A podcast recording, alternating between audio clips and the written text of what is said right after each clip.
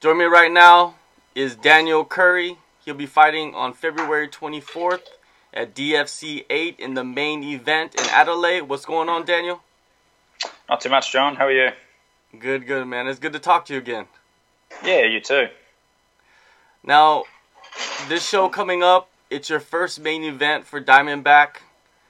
Must feel good to know that the bosses have faith in you to headline a show, right? Yeah, definitely, definitely. Um, I guess it was a bit of a surprise to be told I was getting the main event when there's some other really talented guys with really good records on the card as well. Um, initially, I was matched up with a guy I think stylistically. Um, I think we would have provided like a really good main event, so I guess that's the, the main reason why we got that. Um, and it would have been a real stylistic clash, striker grappler. Um, but unfortunately, yeah, my opponent there's been replaced, and uh, I've got another guy who stylistically I think we match up really well. Um, I think we'll be able to put on a really good show in the main event. Definitely. Uh, before we get into that, I wanted to ask you about you know since your last fight, what did you do to keep yourself busy until this fight camp started back up? Um, I had a little bit of a rest after the last fight, so it's pretty standard. Take a week, a week and a little bit off, just to let the body heal up and um, enjoy life. And uh, yeah, since then it's just been back to normal training as usual. And uh, getting ready for this one, we um, we had a fair bit of notice that we'd be fighting on this event. So yeah, it's been a, pretty long camp. Originally, like you said, your opponent Sam Joe Totu, he's out. He had a torn bicep, which is pretty much impossible to fight with, I believe. Yeah. You know, if he continued on with his camp and fought you, uh, he'd be, you know, he's like Mad Max or something. I don't know. He's yeah. just amazing. he's a tough dude, but uh, yeah. yeah, no, I think the fact he needed, I think uh, it had to be repaired in two places, his bicep. So, yeah, I don't think he would have been able to fight, unfortunately. Yeah. So you get his teammate as the replacement, Josh Togo. Any major mm. changes due to the late notice change? Uh, I guess the main change is from what I've seen, Josh is um, is a southpaw. Like I know Sam switched his stance quite a bit, so we're always training southpaws and orthodox. But yeah, looking at Josh, um, you know, he's predominantly a striker like Sam. Um, the way he uses his striking is a little bit different, and uh, yeah, he's a southpaw, so we're using a lot more southpaws in sparring. When you go through Togo's record, you know, I'm pretty sure you studied him somewhat. What are your thoughts on his, you know, his past fights? Yeah, well, he uh, he started off really strong. I think um, four wins in a row to start his pro career, um, and since then he's on a three-loss streak. I do know that, but uh, the three guys that he's lost to have been really, really tough opponents. So um, I see a few similarities there. Like obviously, he'll take hard fights. He likes a challenge, um, but I'm not sort of uh, reading too much into him coming off three three losses in a row. He'll be a confident guy. He's got really good training partners at ATT. So I think we're just going to be uh, two confident guys that want to get in there and both get the win. This is your first fight at welterweight. Why did you decide to drop down? Been considering it for a little while. Um, and I guess the main reason is just not so much the physicality. Like I've never felt like uh, strength's been an issue at middleweight, but just the reach and length of some of the guys when you look around. Um, like I'm about 179, 180 centimeters, um, and I don't have really long arms. So some guys have got a lot bigger reach on me.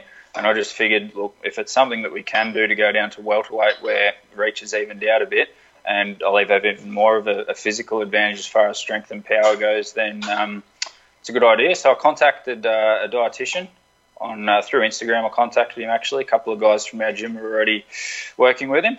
Um, just said, look, these are you know my measurements, my dimensions, what I usually come into fight week at. Do you think it'd be reasonable to go down to welterweight? And uh, he was very, very confident that we'd be able to do it safely. And so far, so good. Who is the guy you contacted? Uh, his name's Geordie Sullivan. Um, he's known as the fight dietitian on Instagram. Um, I know a lot of guys follow him and probably saw with uh, Melbourne having the UFC over the weekend. He was looking after a few of the guys there. I think Kai Kara France and Shane Young and um, perhaps some of the other guys as well. But uh, yeah, he's working with um, the best of the best, so that's that's good to know. Have you changed anything in your training due to the the weight cut? No, not really. I think. Um, if anything, yeah, no, it's just been the nutrition, um, and probably I'm probably eating more on some days than what I was prior to this. So it's probably helped fuel training a little more. So there's days where um, instead of dragging the chain, probably training a little bit harder for a little bit longer than what I was previously. Um, but I haven't had to do any ridiculous cardio or anything to get the weight down. It's all just been, um, I guess, really structured, smart approach on Geordie's behalf to yeah, gradually get the weight down. It hasn't been much of a training thing to, to get the weight down.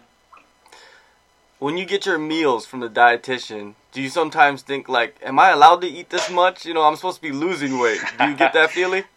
Oh, at first I looked at the plan and I thought, wow, yeah, you know, I'm not going to lose any weight eating this. But um, I guess I never really measured out my food in the past. So then when you, um, I guess when you look at, you know, 200 grams of meat and you think, oh, I thought I was eating 200 grams, you think I was probably eating four or 500 grams of meat in a sitting, you know. But um, it's just eating like more regularly, smaller meals more regularly, and uh, the timing of like when to eat certain foods as well, like around training and stuff like that. Um, but yeah, it's definitely been a little bit easier, and I've been able to eat more than I thought I'd be able to to get down to the weight I'm at at the moment. What differences do you feel physically and mentally walking around at a lighter weight? Um, physically, to be honest, I really don't feel any different at all. Um, all my lifts in the gym have, have stayed the same, if not gone up. So you know that's been a, a pleasant surprise. Having you know lost a bit of weight, you'd expect to lose a bit of strength. Um, I still feel really fast and powerful sparring.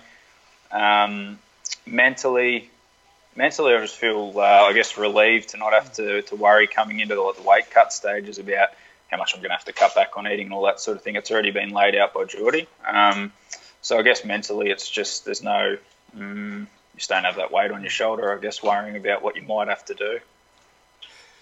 Training camp. I'm pretty sure you're working with the, you know, everybody the same team. Is there anybody else that you brought in to kind of help you get ready for uh, Togo?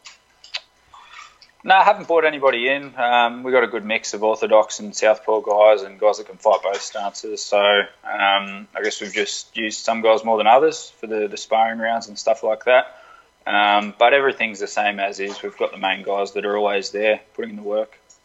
In the main event, DFC 8, what kind of fight are you expecting out of Josh Togo when you step into the cage?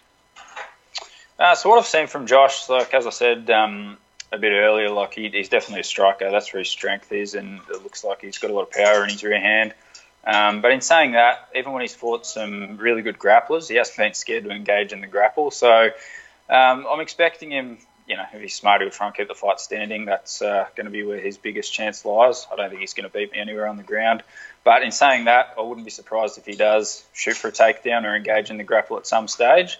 Um, I think we're both going to be looking for an early finish, so I wouldn't see the fight going the distance. All right, now it's the start of the year. This is the first DFC event of the year. Where do you see yourself at the end of the year? Uh, yeah, hard to say to be honest. We'll um, definitely get this win first, and um, then we'll assess. Like I've fought three or four times each year um, since I started fighting, so definitely I think I'll have a bit more of a like a slower year this year. So maybe two or three fights. We'll see how we go. But um, yeah, we'll get this one out of the way, and then matchmaking is the other thing too. Like it's uh, we've got quite a few welterweights here in South Australia. I know middleweight. Um, starting to get difficult to get matchups with guys similar experience, but um, yeah, we'll have to have a look at the welterweight rankings and um, see how we match up with some guys there, and hopefully squeeze another one or two in this year. All right, well, it all starts February 24th in the main event at DFC 8 in Adelaide. Thank you, Daniel, for your time and good luck on your fight. Thanks very much, John. Appreciate it.